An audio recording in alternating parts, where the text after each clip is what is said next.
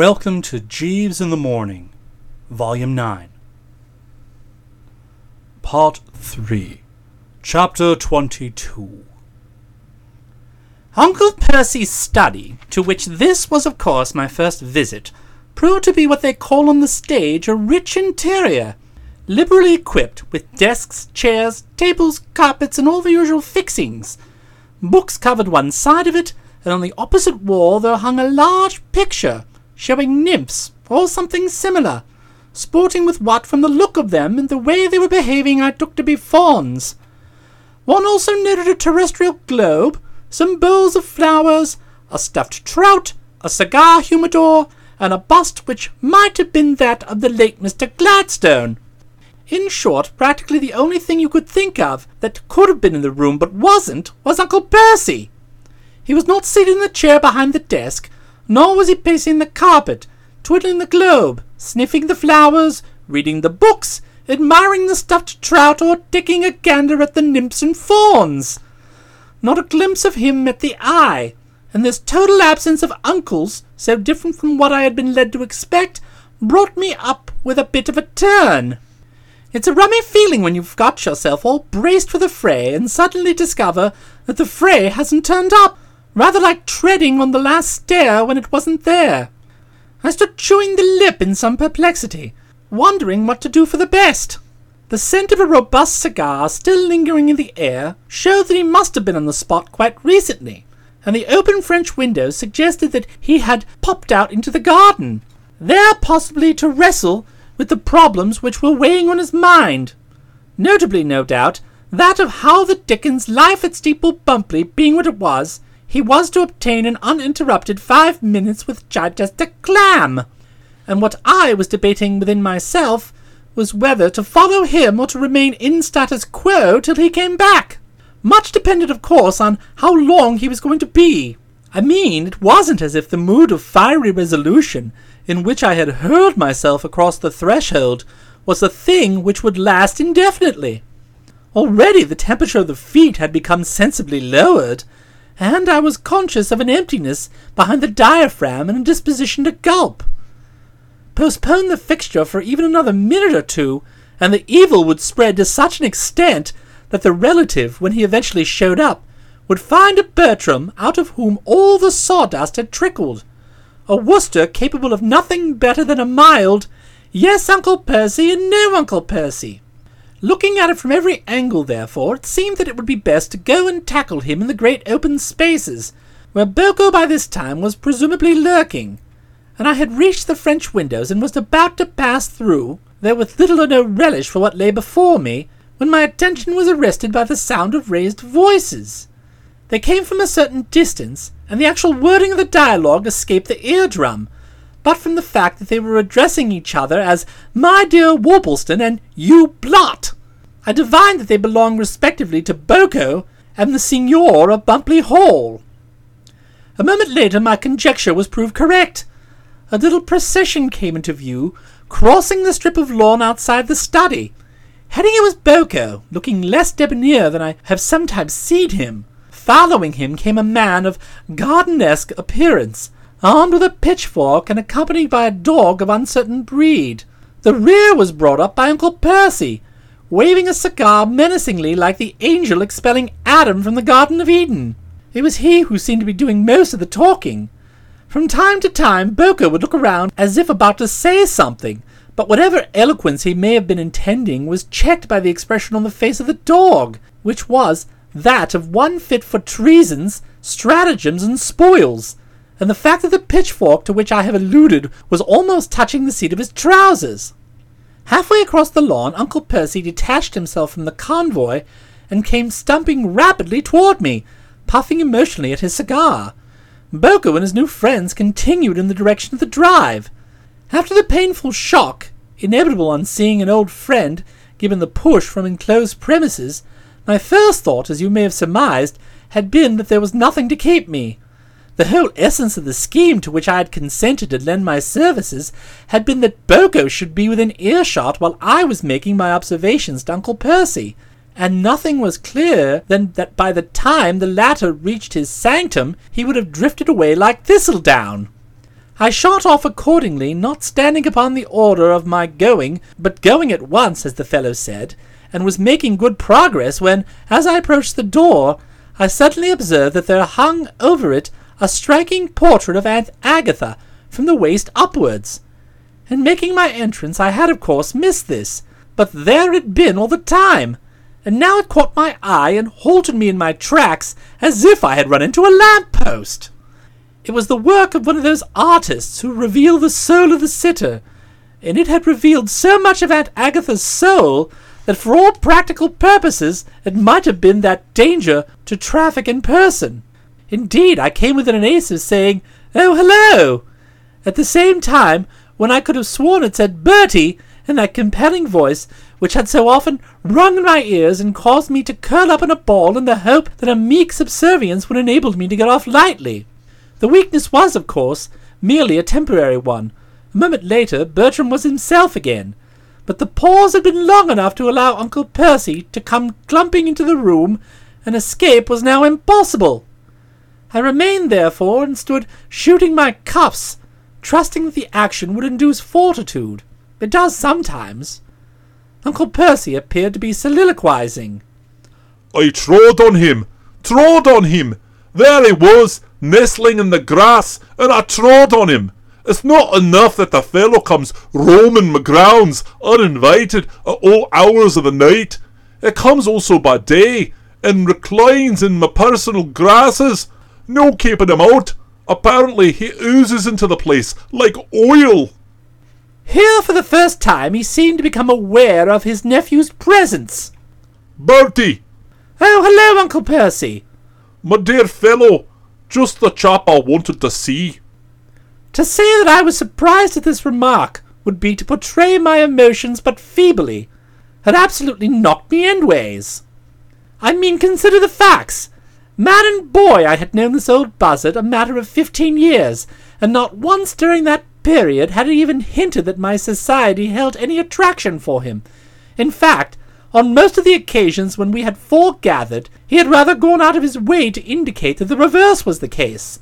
I've already alluded to the episode of the hunting crop, and there had been other similar passages through the course of the years. I have, I think, made it sufficiently clear that fewer harder eggs ever stepped out of the saucepan than this Percival Lord Worplesdon. Rugged sea captains, accustomed to facing gales in the western oceans, without a tremor, quivered like blancmanges when hauled up before him in his office and asked why the devil they had, or had not, ported the helm or spliced the main brace during their latest voyage in his service. In disposition akin to a more than ordinarily short-tempered snapping turtle, he resembled in appearance a malevolent Aubrey Smith, and usually, when one encountered him, gave the impression of being just about to foam at the mouth. Yet now he was gazing at me in a manner which, when you came to look closely and got past the bristling mustache, revealed itself as not only part human, but actually kindly. From the pain in the neck generally induced by the sight of Bertram Wooster, he appeared to be absolutely free. Who, me? I said, weakly, my amazement such that I was compelled to support myself against the terrestrial globe. Yes, you, the very fellow. Have a drink, Bertie. I said something about it being a bit early, but he pooh poohed the suggestion. It's never too early to have a drink. If you've been wading ankle deep in blasted fittleworths. I was taking a stroll with my cigar, my mind deeply occupied with vital personal problems, and my foot came down on something squashy, and there was the frightful chap. He was reclining in the lush grass by the lake, as if he had been a dashed field mouse or something. If I had had a weak heart, it might have been the end of me. I couldn't help mourning for Boko. I could picture what must have occurred. Making his way snakily toward the study window, he'd heard Uncle Percy's approach and had taken cover, little knowing that a moment later the latter's number eleven foot was about to descend upon what, from the fact that the other had described it as squashy, must have been some tender portion of his anatomy. A nasty jar for the poor chap. A nasty jar for Uncle Percy, too, of course. In fact, one of those situations where the heart bleeds for both the party of the first part and the party of the second part. Fittleworth! He shot an accusing glance at me. Friend of yours, isn't he? Oh, bosom, You would do well to choose your friends more carefully. he said with the first lapse from that strange malevolence of his which he had yet shown. I suppose this was really the moment for embarking upon an impassioned defence of Boko, stressing his admirable qualities. Not being able to think of any, however, I remained silent and he carried on. But never mind him. My gardening staff is seeing him off the premises, and with strict orders to jab him in the seat of the pants with a pitchfork if he dares to offer the slightest resistance. I venture to think that these grounds will see less of him in the future, and by George, that is what Bumpleigh Hall wants to make it an earthly paradise. Fewer and better, Fittleworths. Have a cigar, Bertie. I don't think so, thanks. Nonsense! I can't understand this in and out policy of yours with regard to my cigars. When I don't want you to smoke them, you do. Remember that hunting crop, eh? Ha! And when I do want you to smoke 'em, you don't. Silly nonsense. Put this in your face, you young rascal. He produced from his humidor something that looked like a torpedo. And let's have no more of this. I don't think so, thanks. I want you to be all relaxed and comfortable, because I have something very important to consult you about. Ah, bring it here, Maple. On the cue, it's never too early to have a drink, I should have mentioned he had pressed the bell, causing the butler to appear and book instruction. The latter had now re entered with a half bottle of the oldest bin, and it was while genially uncorking this that the relative resumed his remarks. Yes, never mind Fittleworth. He repeated, handing me a foaming goblet. Let us dismiss him from our thoughts. I've other things to talk about. First and foremost, cheerio, Bertie. Cheerio! I said faintly. Success to crime. Skin off your nose! I responded, still on the day's side. Mud in your eye. Said this extraordinary changeling. First and foremost, He proceeded, passing a rapid glassful down the hatch.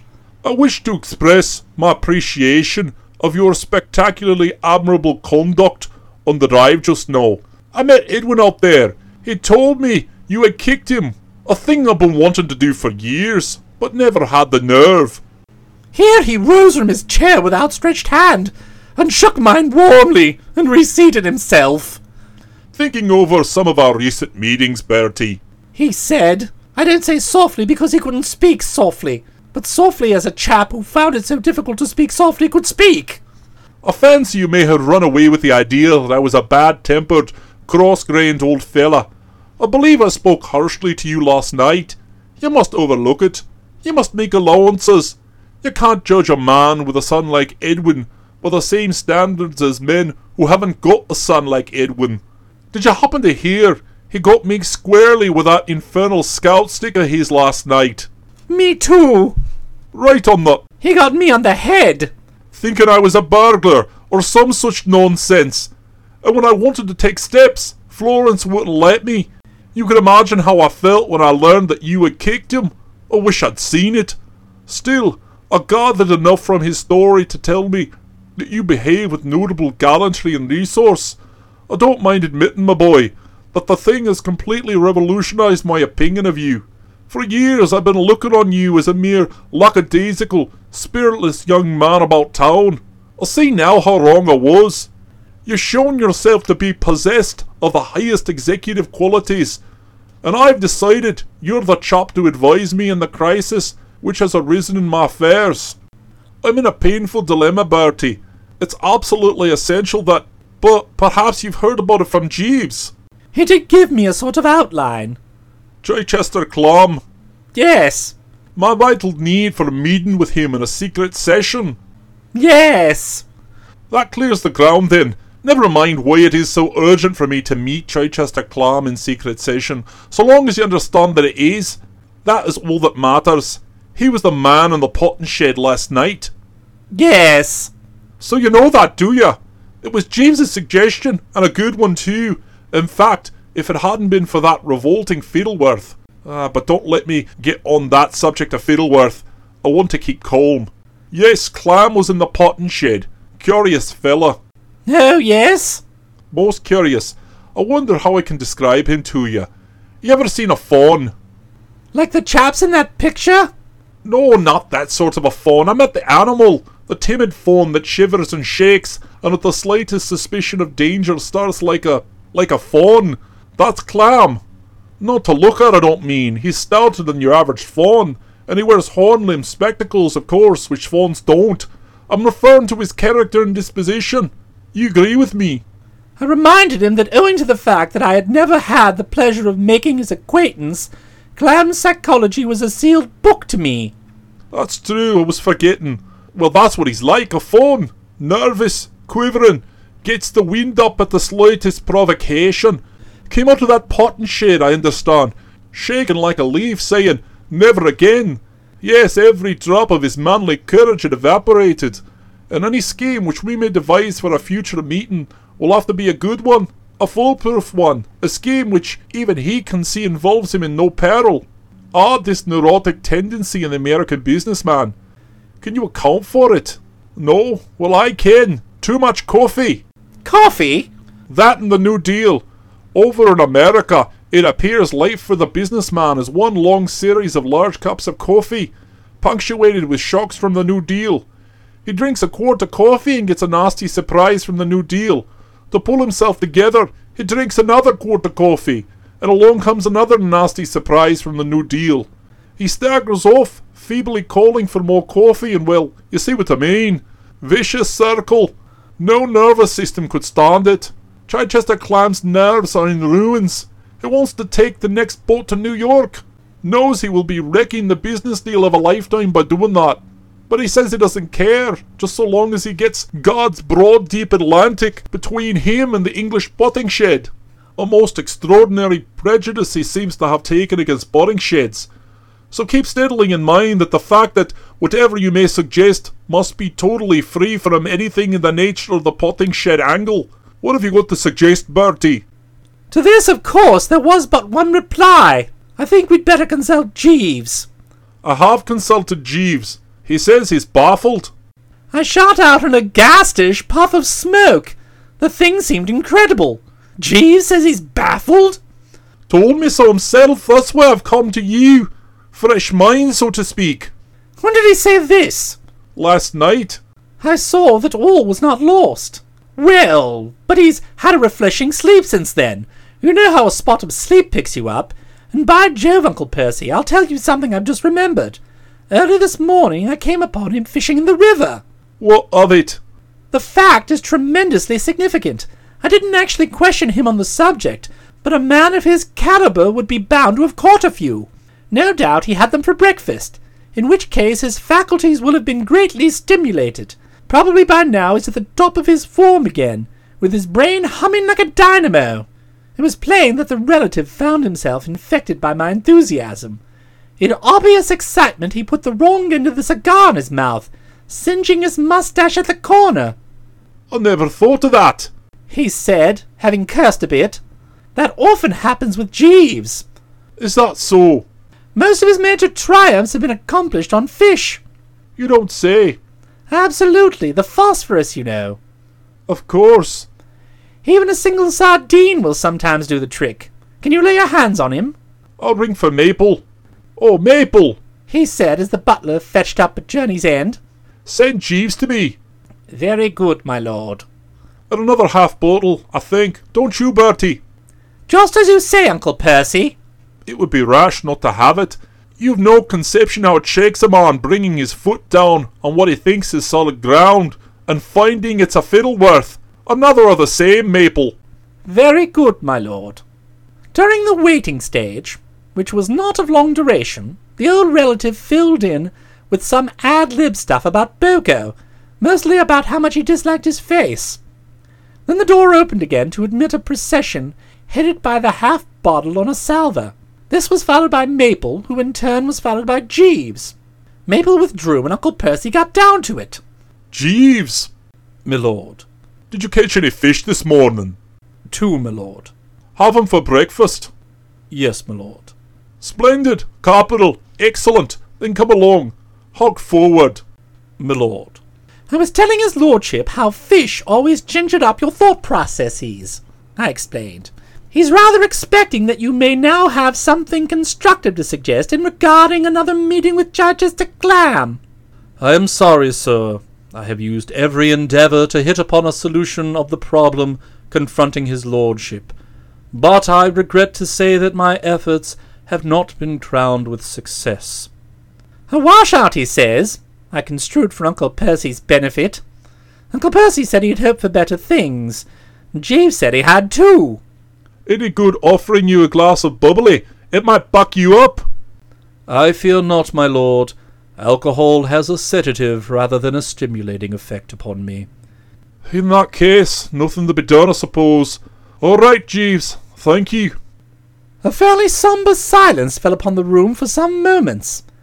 After the man's departure, I gave the terrestrial globe a twirl.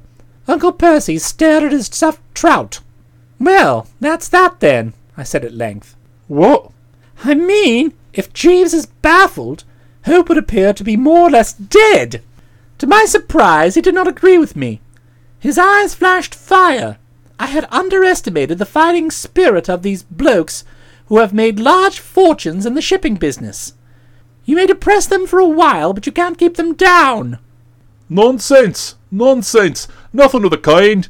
Jeeves isn't the only man in this house with a head on his shoulders. Anyone who could conceive the idea of kicking Edwin and carrying it out as brilliantly as you did is not to be beaten by a simple problem like this. I'm relying on you, Bertie. Chichester Clam. How to meet him. Don't give it up. Think again. Shall I go and brood a bit on the drive? Brood wherever you like, all over the grounds if you like. Right ho, I said, and took a meditative departure. I had scarcely closed the door and started to push along the passage when Nobby appeared, as if out of a trap. Chapter 23 She came leaping toward me, like Lady Macbeth coming to get first-hand news from the guest room. Well, She said, getting her hooks on my arm with girlish animation. I'm nearly expiring with excitement and suspense, Bertie. Did everything go off all right? I listened to the door for a bit, but it was so difficult to hear what was going on. All that came through was Uncle Percy's voice rumbling like thunder, and occasionally a bleat from you. I would have denied, and with some warmth, this charge that I had bleated, but she gave me no opportunity to speak. And what puzzled me was that according to the program, it should have been your voice rumbling like thunder and an occasional bleat from Uncle Percy. And I couldn't hear Boko at all. He might just as well have not been there. I winced. It seemed to be my constant task to have to dash the cup of joy from this young geezer's lips.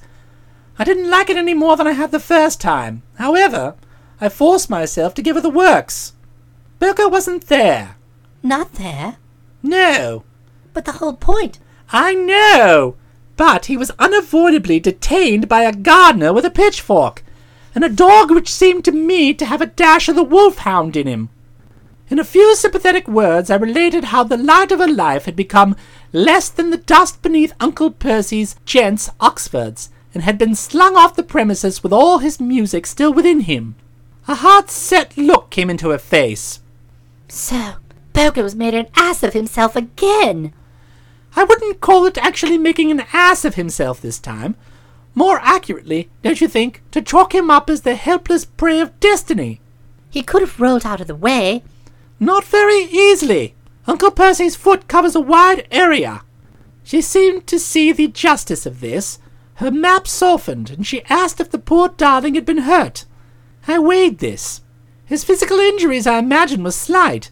He seemed to be navigating under his own steam. Spiritually, he did not appear to be doing so well, though. Poor lamb. He's so sensitive.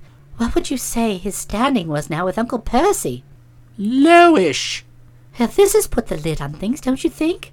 To some extent, yes, but, I said, glad to be able to drop a word of comfort, there is just a chance that wind and weather permitting that the sun will ere long peep through the clouds. All depends on how the Wooster brain responds to the spurring it is going to get in the next half hour or so. What do you mean? Rummy things have been happening, Nobby. You'll recall how I tried the Fittleworth patent process for getting out of being engaged to Florence. By kicking Edwin. Yes, by, as you say, kicking Edwin. It has produced a bountiful harvest. But you told me it hadn't worked. Not in the way I anticipated, but there has been an amazing byproduct. Uncle Percy, informed of my activities, is all over me. For years, apparently, he has wanted to kick the young gumboil himself, but Florence has always stayed his foot. I never knew that. No doubt he has worn the mask. But the yearning was there, and it reached fever point last night when Edwin sneaked up behind him and let him have it in the pants with his scout stick. So you can understand how he felt on learning I had rushed in where he had feared to tread. It revolutionized his whole outlook. He shook my hand, gave me a cigar, and pressed drink upon me. I am now his trusted friend and adviser. He thinks the world of me. Yes, but You spoke? I was only going to say that that's splendid and wonderful and marvelous, and I hope he will be very, very happy. But what I want is for him to think the world of Boko, not you. I'm coming to that. Does the old relative ever speak to you of his affairs? Only to tell me not to come bothering him now, because he's busy. Then you wouldn't have heard of an American tycoon named J. Chichester Clam, with whom he has got to have a secret meeting in order to complete an important deal. Mysterious commercial stuff. He has asked me to think out some way of arranging this meeting. If I do, you will be on velvet. How do you make that out? Well, dash it, already I am practically Uncle Percy's ewe Lamb. That will make me even Ewer. He'll be able to deny me nothing. I shall be in a position to melt his heart Oh, golly, yes. I see now. and get you and Boko fixed up. Then you show Florence that letter of mine, and that will get me fixed up. But, Bertie, this is stupendous. Yes, the prospects are the rosiest, provided, Provided what? provided I can think of a way of arranging the secret meeting, which in the moment of going to press I'm absolutely dashed if I can. But there are a million ways. Name three. Why, you could. Oh, no, I see what you mean. It is difficult. I know, ask Jeeves. We have asked Jeeves. He says he's baffled. Baffled? Jeeves? I know, it came as a great shock to me. Chap was full of fish, too. What are you going to do, Bertie? I told Uncle Percy I would brood a while. Perhaps Boko would have something to suggest. Here I was obliged to be firm. Yes, I bet he would. And I bet it would be something which would land us so deeply in the soup that it would require a dredging outfit to get us out again.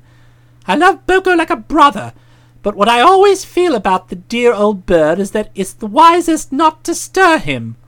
She agreed with this, admitting that if there was a way of making things worse, then Boko would unquestionably find it. I'm going to see him. she said suddenly after taking time out for a few moments in order to knit the brow. Boko? Jeeves! I just don't believe all this stuff about him being baffled. He said he was. I don't care. I don't believe it. Have you ever known Jeeves to be baffled?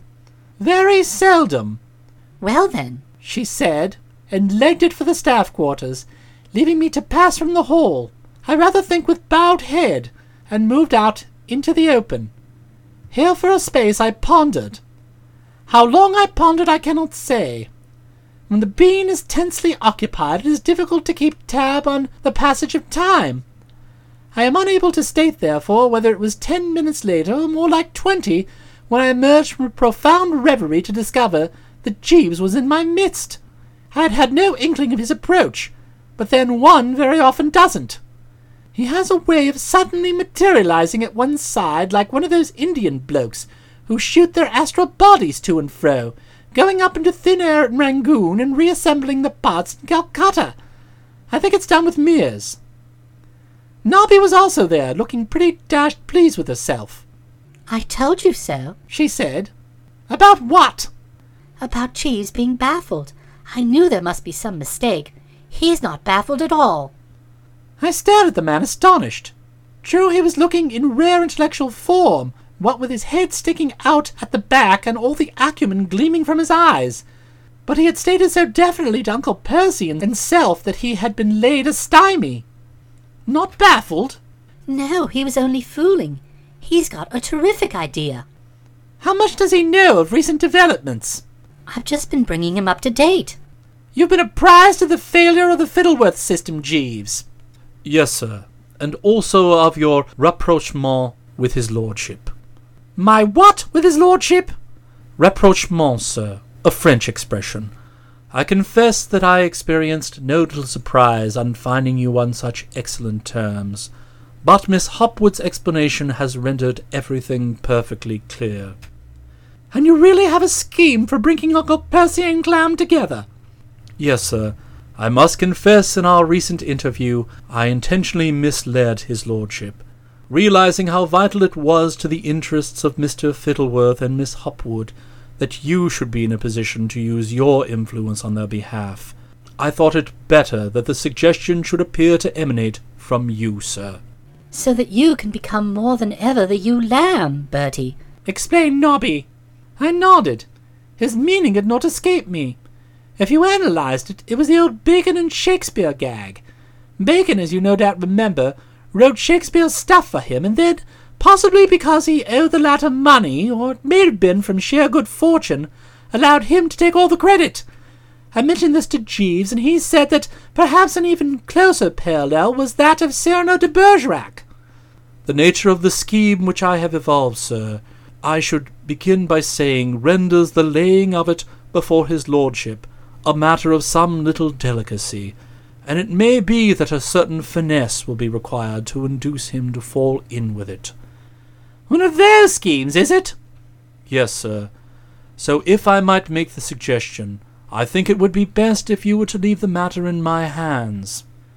You mean let you sell it to him? Precisely, sir. I would of course stress the fact that you were its originator, and myself merely the go-between or emissary. Just as you feel, Jeeves. You know best. And what is this scheme? Briefly, sir, I see no reason why his lordship and Mr. Clam should not meet in perfect secrecy and safety at the fancy dress ball which is to take place tonight at the East Wibley Town Hall. I was absolutely staggered. I'd clean forgotten that those East Wibley doings were scheduled for tonight, which, when you reflect how keenly I had been looking forward to them, will give you some idea of the extent to which the fierce rush of life at Steeple Bumpleigh had disorganized my faculties. Isn't that a ball of fire? said Nobby enthusiastically. I could not wholly subscribe to this, though. I spot a fatal flaw. What do you mean, a flaw? Well, try this on your pianola. Where on such short notice can Uncle Percy procure a costume? He can't go without one. Fancy dress, I take it, is obligatory. In other words, we come up against the snag the wedding guest ran into. Which wedding guest? The one who beat his breast? No, the chap in the parable who was invited to a wedding, but having omitted to dress the part, got slung out on his ear like boop. Oh! I was about to say like Boko from the precincts of Bumpleigh Hall, but refrained, fearing lest it might wound. But even without the addition, my remorselessly logical words struck home.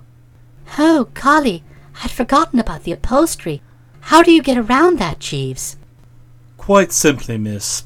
I fear it will be necessary for you to lend his lordship your Sinbad the Sailor costume, sir. I uttered a stricken cry, like a cat to whom the suggestion had been made that she part with a newborn kitten. My God, Jeeves! I fear so, sir. But dash it, that means I won't be able to attend the function. I fear not, sir. But, but why do you want to attend the rotten function? demanded Nobby. I gnawed the lower lip. You feel that this is absolutely essential, Jeeves. Now think well. Quite essential, sir.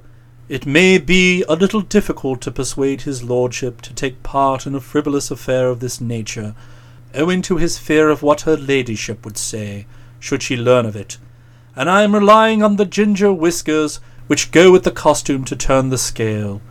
In placing the proposition before his lordship, I shall lay great stress on the completeness of the disguise, which these will afford, preventing recognition by any acquaintance whom he may have a chance encounter with in the course of the festivities.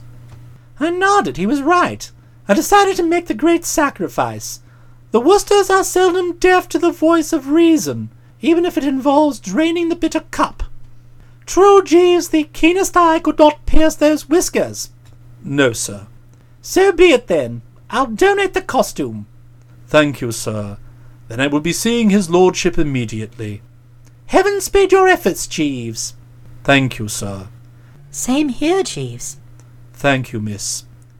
He shimmered off, and I turned to Nobby with a sigh, saying that this was a blow and I would not attempt to conceal it. And once more she asked why I was so keen on attending what she described as a footling country dance. Well, for one thing, I had set my heart on knocking East Wibley's eye out with that sailor costume. You've never seen me as Sinbad the Sailor, have you, Nobby? No. You haven't lived. But, I proceeded, there's another angle, and I wish it had floated into my mind before Jeeves popped off, because I should like his views on it. If Uncle Percy meets Chichester Clam at this orgy and all goes well, he will of course be in a malleable mood. But the point is, do these malleable moods last? By the following morning may he not have simmered down? In order to strike while the iron is hot, both I and Boko ought to be there. I to seize the psychological moment for approaching Uncle Percy on your behalf, and Boko to carry on from where I leave off. She saw what I meant. Yes, that wants thinking out. If you don't mind, I'll pace up and down a bit. I did so, and was still hard at it when Nobby's voice halted me, and I saw that Jeeves had returned from his mission. Joining them at my best speed, I found him looking modestly triumphant. His lordship has consented, sir. Good, but I am to proceed to London without delay, in order to see Mr. Clam and secure his cooperation. quite, but Meanwhile, Miss Hopwood has drawn my attention to the point which you have raised, sir, and I am in cordial agreement with your view that both yourself and Mr. Fittleworth should be present at the dance.